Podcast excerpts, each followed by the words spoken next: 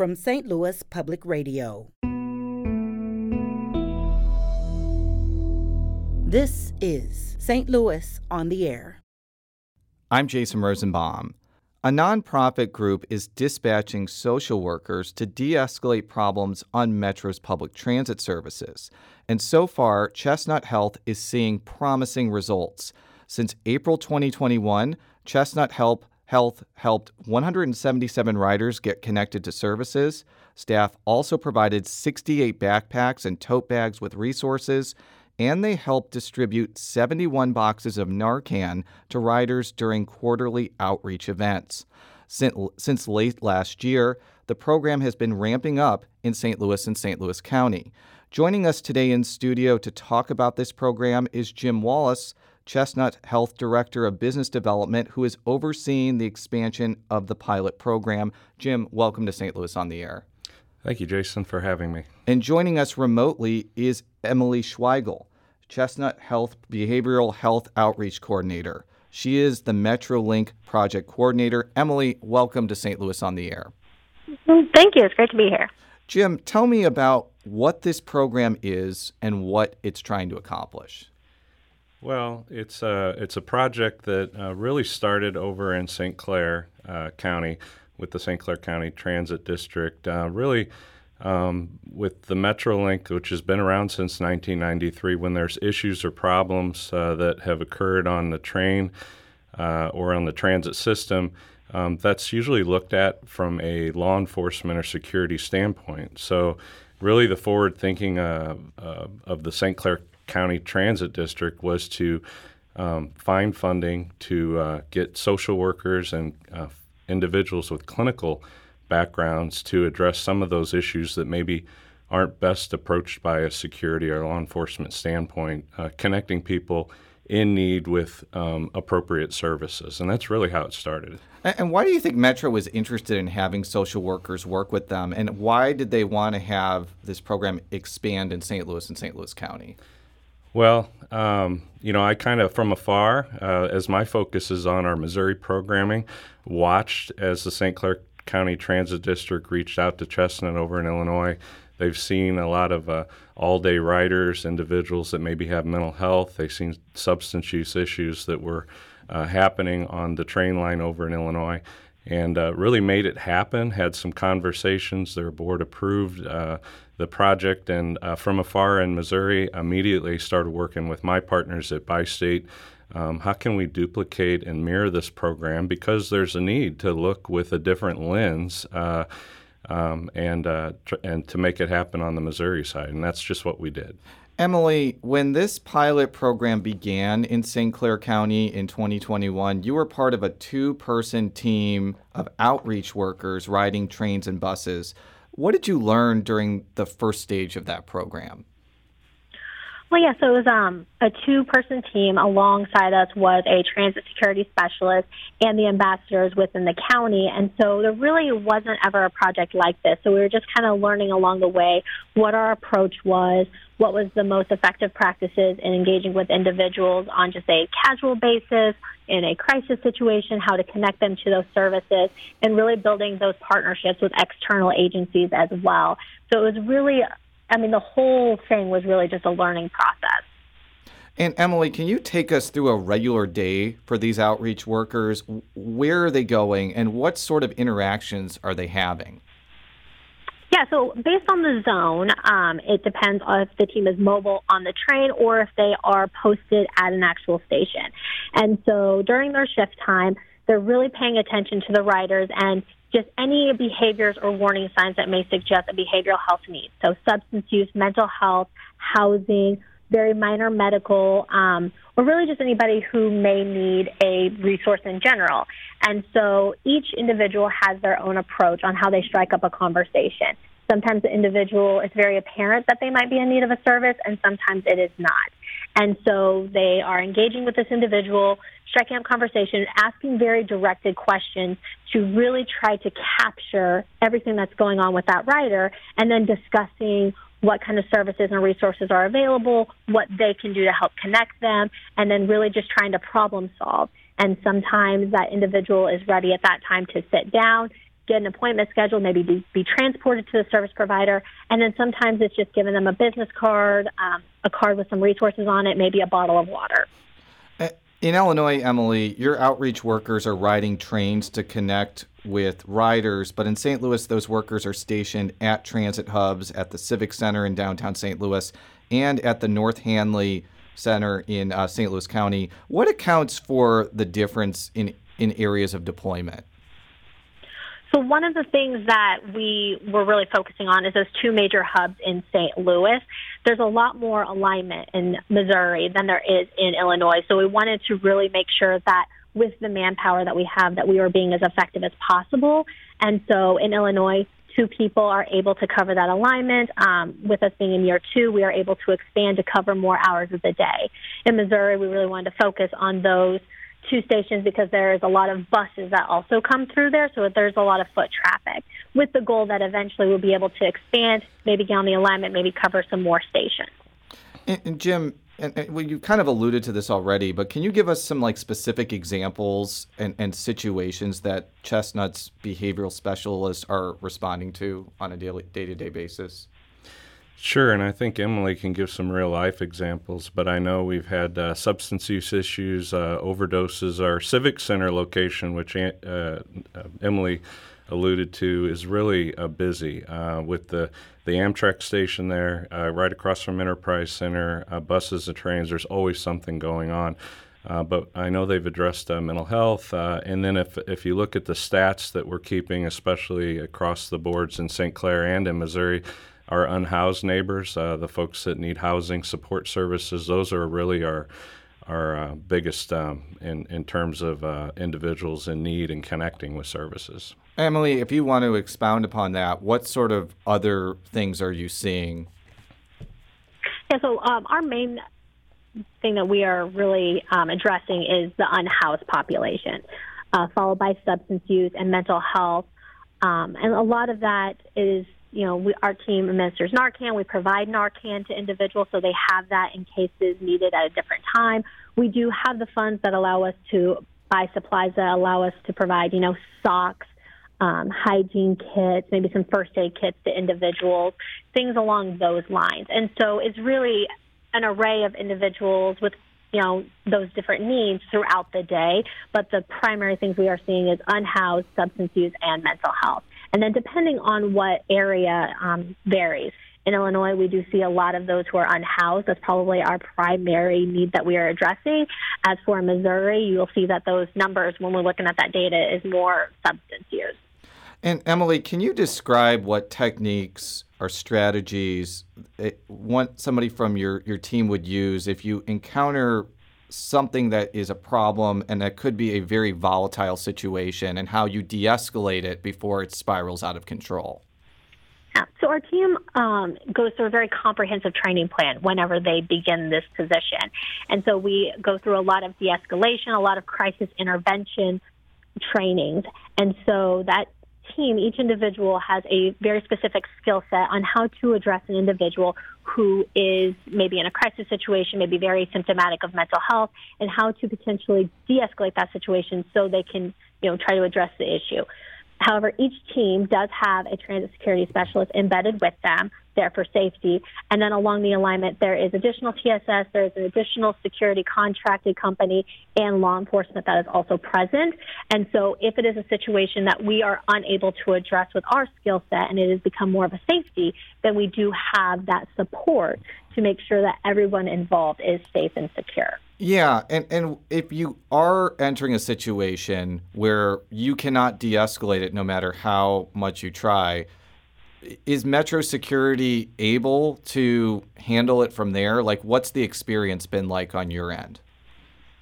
So we've had an excellent experience so far, and the TSS that are assigned and embedded with our teams have, I cannot compliment them enough. They have been the right people for the job. They are also trained in de escalation skills as well.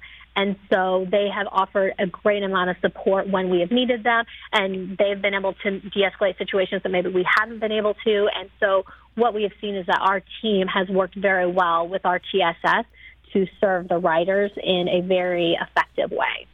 Jim, we mentioned some statistics about how this program has gone in St. Clair County. I, I, know you don't have like hard and fast statistics about the city and the county, but what have been what's been the impact you've seen so far in St. Louis and St. Louis County since the program began in late 2021? Yeah, so in St. Clair, April of 2021, uh, we launched. Uh, we did a uh, soft launch of our Civic Center program uh, in the city uh, in February of this year, and then at North Hanley in March. And so I think we're in the learning phase uh, with bringing the experience across the water from St. Clair. Um, in terms of uh, what um, interactions we're having, what the populations are. Uh, as you mentioned earlier, um, initially, we were static at both uh, Civic Center and North Hanley, but as we evolve, as we learn, and as we have our conversations with our leadership uh, at Bi State Metro, uh, and the MetroLink uh, program, we've learned, and this is just an example at the North Hanley station, we've seen high volume in the morning, high volume uh, later in the afternoon, uh, but it's really a lot slower there during the day. So our, our team now, I think as of mid-June, is riding the transit down to Forest Park and back and getting off and having interactions at different platforms.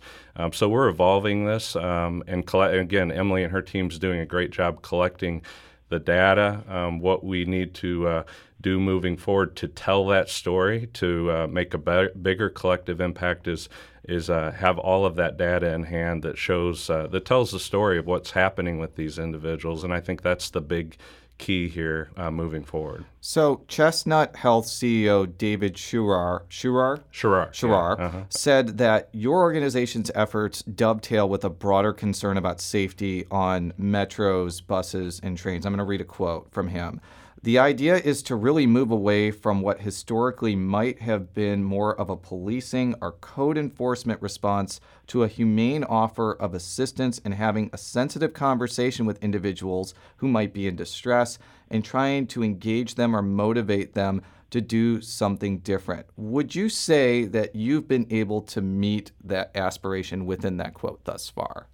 Absolutely. Absolutely. And uh, I heard this, I didn't uh, make it up myself. I heard this on NPR um, not too long ago um, that when individuals call 911, they're not necessarily necessarily calling for a law enforcement or security response. They're calling for help. And what does that help look like?